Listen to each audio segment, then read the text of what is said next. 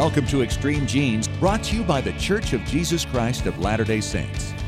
Welcome to America's Family History Show. It's Extreme Genes and ExtremeGenes.com. I am Fisher, your radio root sleuth, on the program where we shake your family tree and watch the nuts fall out. I'm going to talk to a man who received a mysterious text from somebody who had found a video of his dad from 1952. And you're going to want to hear this whole story because it's crazy. It was an actual stranger who sent this on to him, and, and it was just so much fun. We're going to talk to Chris Harry in Gainesville, Florida, coming up in just a little bit. And then later on in the show, I'm going to talk to Brenda Johnson, a project manager with our friends at Legacy Tree Genealogists, talking about some tricks for pulling out the most stories as you can through newspapers that have been digitized. Good stuff coming up in just a little bit. All right, let's check in with Boston right now. David Allen Lambert is standing by. He's the chief genealogist of the New England Historic Genealogical Society and AmericanAncestors.org. That is a mouthful, David.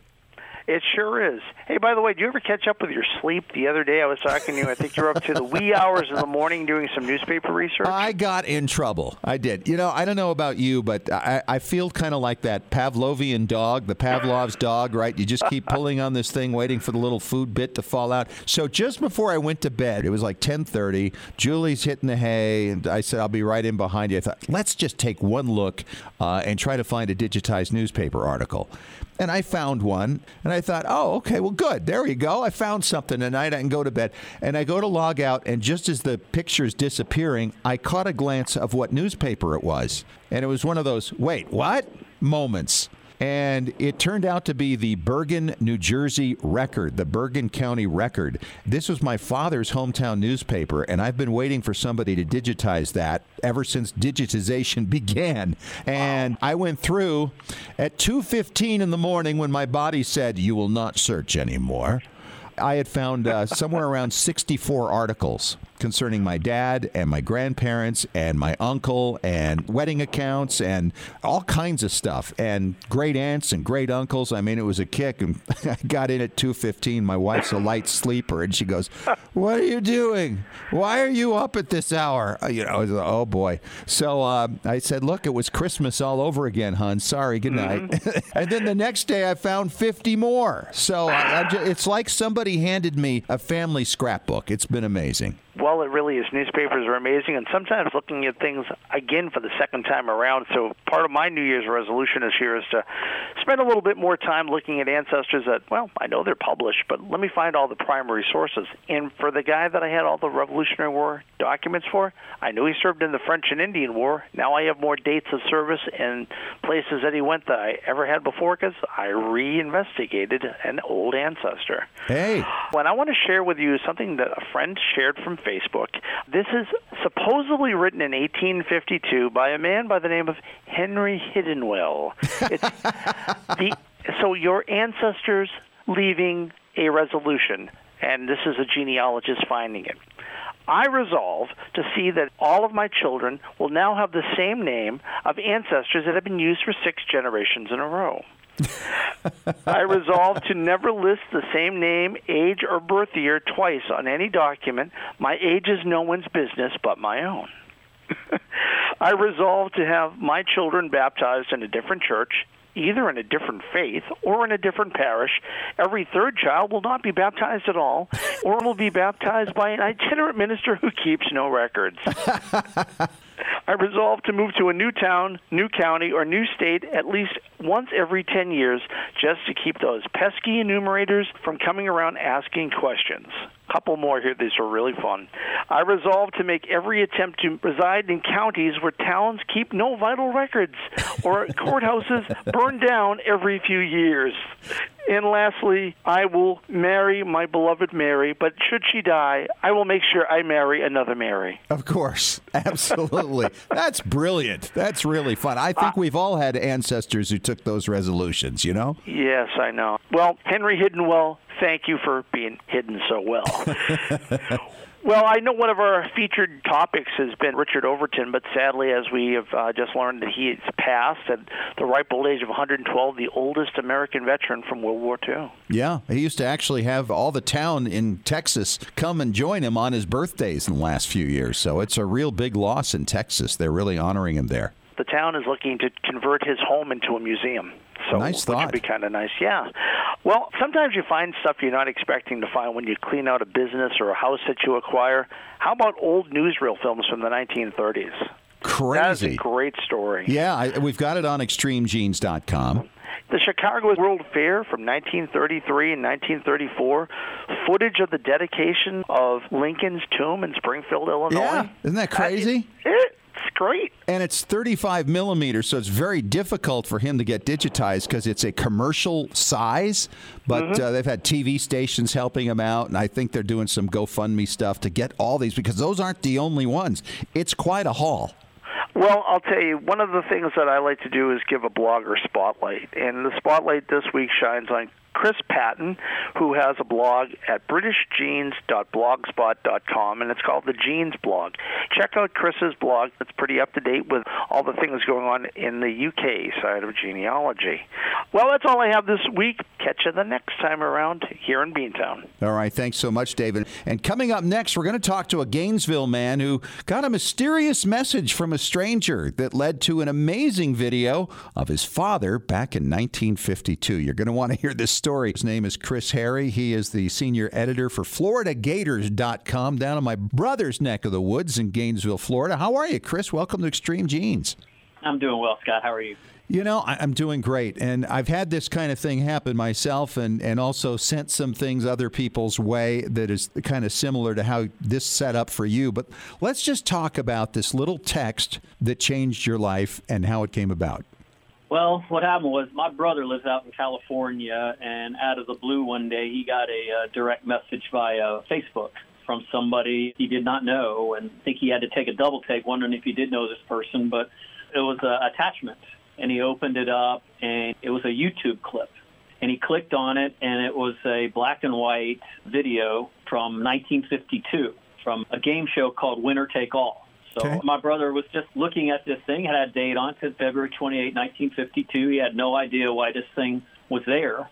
And lo and behold, a couple minutes into the thing, Bill Cullen. If you if you were a kid growing up in the 60s or 70s, you watched game shows Yep. because you had no choice because there's only three or four stations on your television. That's it. And Bill Cullen was the guy who showed up on a lot of game shows. He was the original host, I believe, of the ten thousand dollar pyramid, even before Dick Clark. I know he was on The Price is Right. But to um, tell the truth, he did that tell show too. Yeah. ab- absolutely, right there next to Kitty Carlisle for Yeah. the really, really old people, right? anyway, so there's Bill Cullen, and he says, "Don Pardo, uh, introduce our next guest." And there's the unmistakable voice of Don Pardo steps up and says, "Let's bring out SK3 Ralph Harry." And SK3 Ralph Harry is my father. And Wow. they're walking onto the camera in his sailor's uniform from that year. Was my father about 130 pounds, and I mean, I I can only imagine when my brother my brother was probably thinking the same thing I was thinking when I saw it for the first time. But it's really hard to put into words, and yet it's something obviously I felt compelled to put into words, and I wrote a story about it and submitted it to the Washington Post which ran it in their Inspired Life section several weeks later, which I'm sure is why we're talking Yes. right now. But the bottom line is with this is my brother sent it to me, and I said, "Where did this come from?" And he sent back a message to this person, and we'll just call him Jeff, saying, "Where did you get this?" And I'm sorry if I don't know you, but how do we know each other? And this person answers back that they did not know each other, and there was no reason to apologize. But he had a hobby of watching old game shows, seeing people on old game shows, and I'm talking 1952. I don't know Yeah. where I don't know where the heck this guy finds this stuff on the internet. But his hobby is to watch old game shows in the middle of the night. He was an insomniac, he explained and he would track down families of these people on these game shows and send them these videos out of the blue. And we were the recipient of it. And it's a 24 minute clip. My father Wow. uh, won some bed sheets and two watches on this thing. And what's funny about this is that he was in New York on shore leave. and some friend of his gave him tickets to a game show, but it wasn't this game show. It was another game show called The Big Payoff. Okay. And we knew, and we knew he'd been on the Big Payoff in 1952 because he won seven thousand dollars on that. And there's a little clip of an article from the Winchester Stars, where Winchester, Virginia, is where uh, he and my mother grew up. There's a little clip from how he won this seven thousand dollar prize package, which included a trip to Europe. We knew about that, but as my mom would explain to us after she saw the video for the first time, oh yeah, I guess he left that show, and the producers from this other show in um, Jason's studio saw him in his uniform say, "We want you to come in this one." He goes, "Well, I was just on this other one." They go, "It's okay, it's a different network," and they shuffled him right into this show. And lo and behold, that's where this video came. Obviously, it's something that a was unexpected, and b is something that my brother and I will certainly cherish, and because it's moving, talking pictures of my father before both of us were born, before Wow. before he married my mother, and it's just not something that you would ever expect to see. Put yourself in that position for somebody who would be my age in my late 50s Sure. and have this sort of a thing fall in your lap, a treasure, if you will, of a time in your parents' life where you, you could not have seen them in this way. No, no question. And- you know, I've, and I've right. had that kind of experience because 10 years ago, I, I discovered YouTube very early on and found a, a video of my father playing in a big band, the Russ Morgan Orchestra in 1936. And I, I you know, he was, a, he was a professional musician his whole life, but I had never seen him play. And so, what a gift. And when I read your story, I'm thinking, oh man, here's a guy I got to talk to because what an amazing find. Now, what's interesting is this guy, Jeff, he's kind of maintained his air of mystique, has he not? That's putting it mildly. You know, so first of all, I, I went to pitch this story, and I included in the story a couple of text exchanges he had with my brother via Facebook Messenger, but he wasn't this guy who was answering back in a timely fashion. He answered back whenever he did. And after this story ran on January 2nd, the Post tweeted it out. They have 13 million followers on their account. I tweeted it out. I got 19,000 in the job that I do Wow. and we put it on Facebook. I have a lot of friends from home, and a lot of my friends knew my parents, of course. And they saw this, and the response, both on Facebook and on Twitter, and, and even if you go to the Washington Post website and find the story, it's approaching 100 comments at the bottom of that. And I think what's unusual about it is people aren't used to people being overly nice on social media. And here's this guy who sits wherever he is. For all I know, he's in Sri Lanka. I, I- I, Right, who knows? I, I, I have no, but I'll be honest, you're not the first one to reach out to me. I have Scripps. the news service, emailed me. CBS Evening News with Dave Hartman, his producer, called me and wanted very much to do a story on this person. And my brother sent him a message and told him that these people really were interested. And his response was, I'm a private person. I do this for me. And thank you for everything. And it's a joy to do this for people Yeah. and he doesn't do it for the credit. And the note he sent back to me complimenting the story I wrote was almost as touching and as heartwarming as the video I was able to see of my father. So this whole experience obviously has been a blessing for me, for my Sure. brother in California, and for my mom, uh, who's still alive in Virginia at 86 years old. So uh, to come with the holiday season, is the confluence of it all It's been extraordinary. Well, it is amazing, first of all, what people can find now online to track down folks like that. I watched the clip, and your father goes through this whole thing uh, with Bill Cullen about having two first names, and then right. he, he asked the father's name and, and asked his mother's name. So, you, you know, now you have the grandparents, and That's that's, that's not that difficult to track down, especially when you have websites like Ancestry and Family Search and others for living people, which is uh, familytreenow.com. That's how it's done. It doesn't take that much effort to do it, and a lot of people are doing that. We see people doing it in helping folks, for instance, solve DNA problems, and they call them search angels. Right. And I, I think it's just because there's nothing that makes you feel better than than just really uh, improving somebody's life with with a find like that. I'm sure that just has pretty much hung with you now. What's it been about six weeks? I mean, it's Yeah. not going to go away that glow anytime soon, is it? No, and he and he said that we were really easy to find, and I, guess maybe he is the person who's skilled with those websites of what you're talking about in terms that can track down families and what have you. But what's funny is that uh, in the days that followed the story coming out, something happened with the YouTube clip that was embedded in the Washington Post website version of the story where people were clicking on it and it was saying video unavailable. And I guess my brother messengered back to Jeff and said, is there something with the video? Because we hadn't heard from him since he'd sent him the story. We don't know. Maybe he was upset that I wrote this story. Uh, we, we just hadn't heard. We just didn't know. He's a mysterious person. Sure. Uh, but but but a wonderful part. But but at the same time, he shot back. He said that happens sometimes on YouTube where it, it'll say that, and lo and behold, another YouTube link pops in. He said I I found it somewhere else, and the second version he sent was in HD. Wow. So I mean, so he goes, I'm not a very technical person, but I found this. You're not a very technical person, but you found these archive treasures for our family, and you, you didn't find it once, you found it twice. Yeah, that, that's and, pretty impressive. Well, you know, yeah. there there is a tool out there, and I wish I could tell you what it was because I remember using it once some time back. But you can actually capture those videos off of YouTube or any other site that carries video, so you can burn your own DVD of it and have it, so you never lose it in case it does get taken down at some point.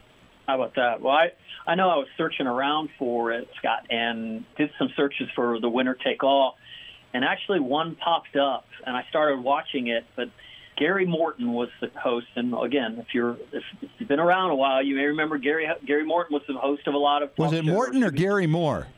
Gary Moore, you're right, Gary Moore, and he walks out this 97 year old guy on "I've Got a Secret." Oh yeah, and he's saying, "All right, this is so and so. His name was something Seymour, and the guy had fallen down. He had a patch on his head, and I mean, he's got a secret. Let's let the audience in on the secret." And they flash the secret on the screen. It says I witnessed Abraham Lincoln being assassinated by John Wilkes. Booth. Yeah.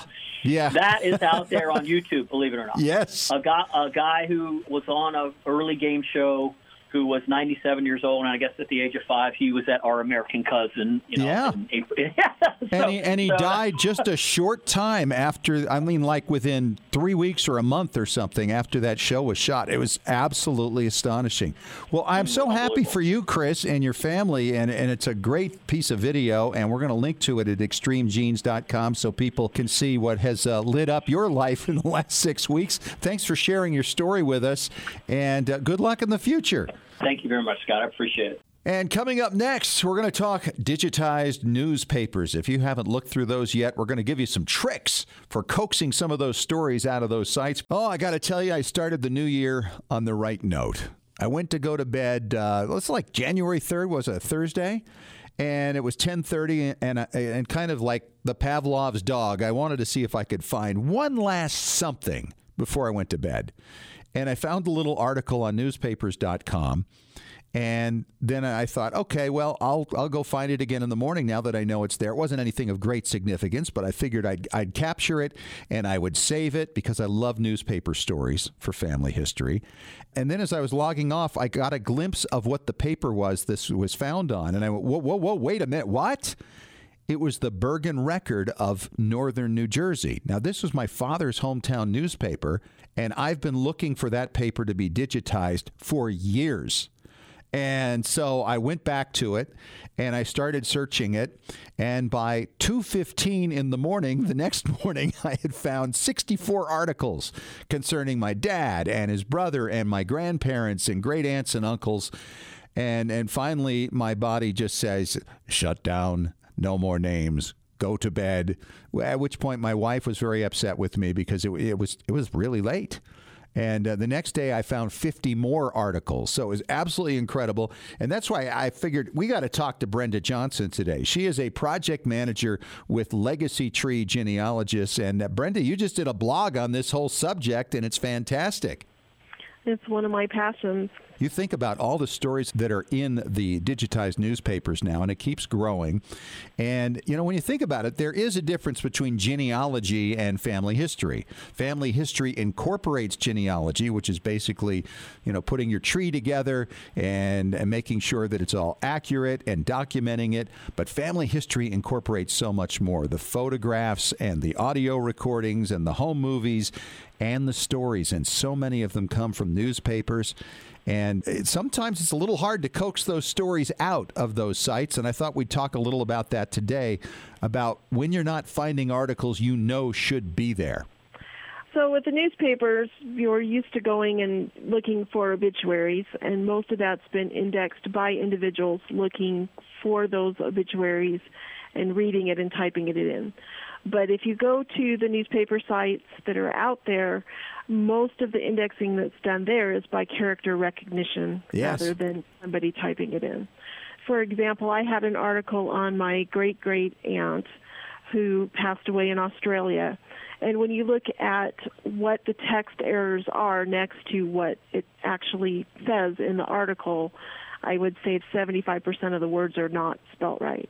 So you have to just keep trying different words when you do the search to be able to pull out some of these stories, especially the older newspapers.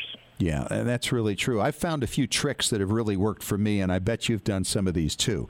First of all, I've tried to narrow it to a certain time frame, certain year to year, and then I'll put in, for instance, in quotes, just a street address and maybe the name of the town. Right on the outside of mm-hmm. that, because hopefully, if they were living at that address, it'll pull up stories about them where the name itself might be too common and bring up too many, or maybe the name is not registering and it's bringing up too few or not bringing up some that it should bring up. So I put in the street address and the town. Sometimes I'll put in just a last name and an occupation or an interest or something that might make the news, or I'll put in misspelled versions of the name, commonly misspelled. Of course, with Fisher, you'll often have a C in it as opposed to not the C, which is, of course, the way God intended it. So. So anyway, that's how I search, and it, it brings out a lot more things, but it takes a lot more time. And also, you'll put in, for instance, the the first name and the middle name initials instead of the full names. So, my dad, William Hardy Fisher, would be W H Fisher, and put it in that way. There's so many ways you could put in a name and, and get a result. They were actually setting the type back then, so they wanted to take and make it as succinct as possible to try to, you know, just have the initials and not full names. For the women, it was always Mrs. So and so. I would say one of the main things that you want to consider when you're looking for things also, the address is a great idea, but you might also want to take a look for events that have happened in your family. So a death is a good example. We had a client where there was a fire in the history, so they knew that their relative had passed away from this fire. What they didn't know and was found in the article was that this woman actually died a hero and that she stood between her children in this fire to protect them when paraffin wax exploded. So it had more details. The details they had on what happened wasn't what truly happened. At what time period was this, and where? It was early 1900s in the U.S. Yeah, uh, you know these fire stories are incredible, and and often these things will just bring tears to your eyes as you read them, as if it just happened yesterday, and you consider what people endured, and and that's the beauty of the newspapers. You know, we talk so much about DNA now, and properly so. However, newspapers to me is what really puts flesh on the bones as we figure out who our people are. And I found so many stories. In fact, in this recent haul of over 110 articles, I found the reference to my dad's marriage to my half sister's mom back in 1935, even a birth announcement of my half sister the following year, which was really exciting to me. My best case came from my own great grandmother who passed away from suicide back in 1912 and the newspaper article actually had her suicide note in it. So while nobody in the family through the years talked about it ever, and everybody is gone by the time it comes to me, I had in her words what was going on. And so, you know, that just means the world to actually have that. That is really interesting. Yeah. Well, and I found stuff over in Great Britain. I've mentioned recently about an 1818 article where a church parish there was looking for my third great grandfather because he had abandoned his family of five. And they were looking for him and they were offering a reward because at that point, the church was now taking care of them, and it was obviously his responsibility. But he, he, pretty much disappeared. We never saw him again. But it was fascinating to see that and understand why I saw his uh, wife remarrying sometime later, but never found his death record. And it truly shows that he disappeared. Yeah. And It's just that you couldn't find a death record, and she was a widow. Like they actually know he just moved someplace else. Yeah, you can understand a lot of the records you see. Well, you know, there are so many sites, and I don't know how many people consider that it's really a good thing to subscribe to many of them as much as anything else that you subscribe to. There's newspapers.com, there's uh, genealogybank.com, newspaperarchives.com. Uh, with a real emphasis on New York, there's fultonhistory.com. And that one, by the way, is free. Well, there are hundreds of free sites all around the world. And the best place to find that is Wikipedia. So if you do a search in Google and search Wikipedia list of online newspaper archives, it lists by country the hundreds of sites that are available and lets you know which are free and which are pay sites. Yeah, and links to them also, which makes it really easy, doesn't it? It does. So, Brenda, when you find an article, what do you do with it? So I will clip it out and for myself personally and mm-hmm. save it on my computer with the name of the newspaper, the page number, the column, so that one, if you ever have access to the actual newspaper itself, you can go back and find it websites do tend to disappear through time, so just saving a link to where it was is not necessarily going to guarantee it's going to be there a year or five years from now. Boy, you are absolutely right about that. Good advice and great conversation. Thank you so much, Brenda. She is Brenda Johnson. She's a project manager for Legacy Tree Genealogists.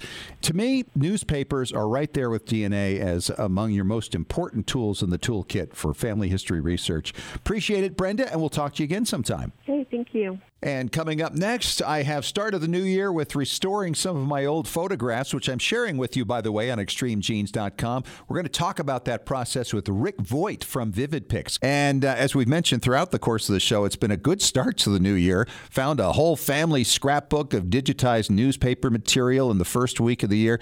And then, you know, we've had so many of our listeners sharing uh, pictures that they have fixed using the software Restore from our friends at Vivid Pics just amazing restoration with one click of a button. And I thought, okay, wait a minute. Why don't I do some of mine? Because, you know, when you have a little time off, that's the perfect project.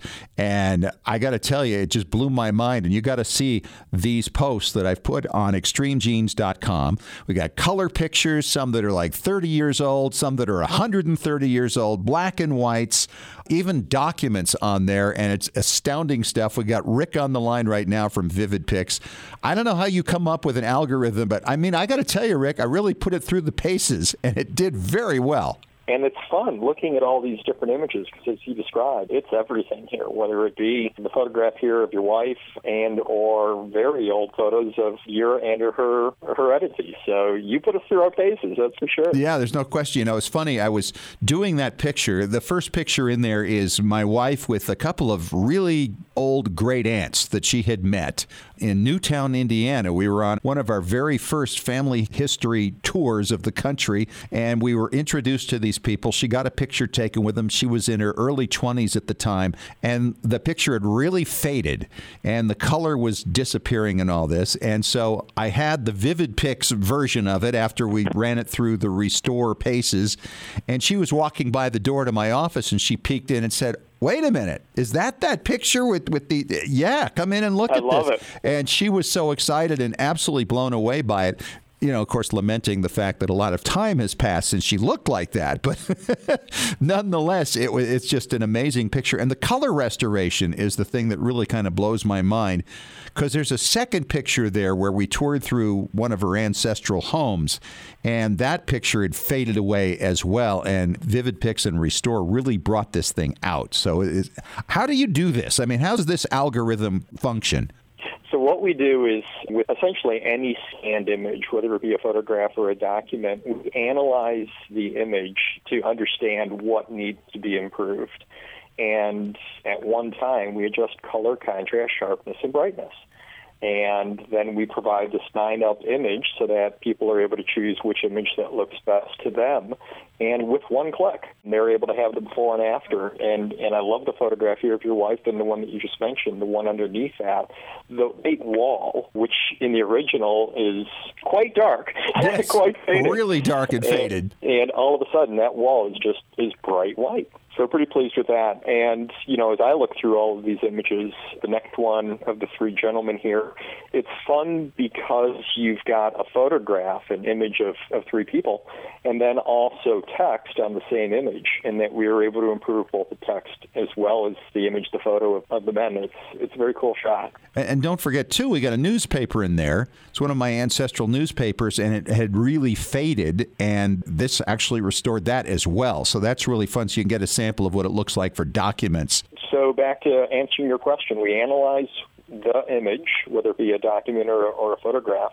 We understand what needs to be improved. The algorithm sorts through all that and then with one click, the person gets the before and after image, and then they're able to tweak if they want. But knowing that we went through this together, most of these were one clicks.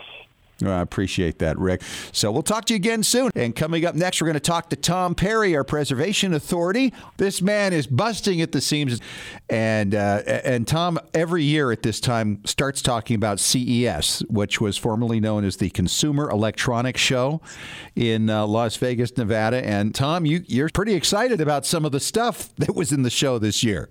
Yeah, CES was awesome this year. In fact, I know this segment is pretty much about preservation. Well, I'm going to give you a little bit of preservation for your mental health.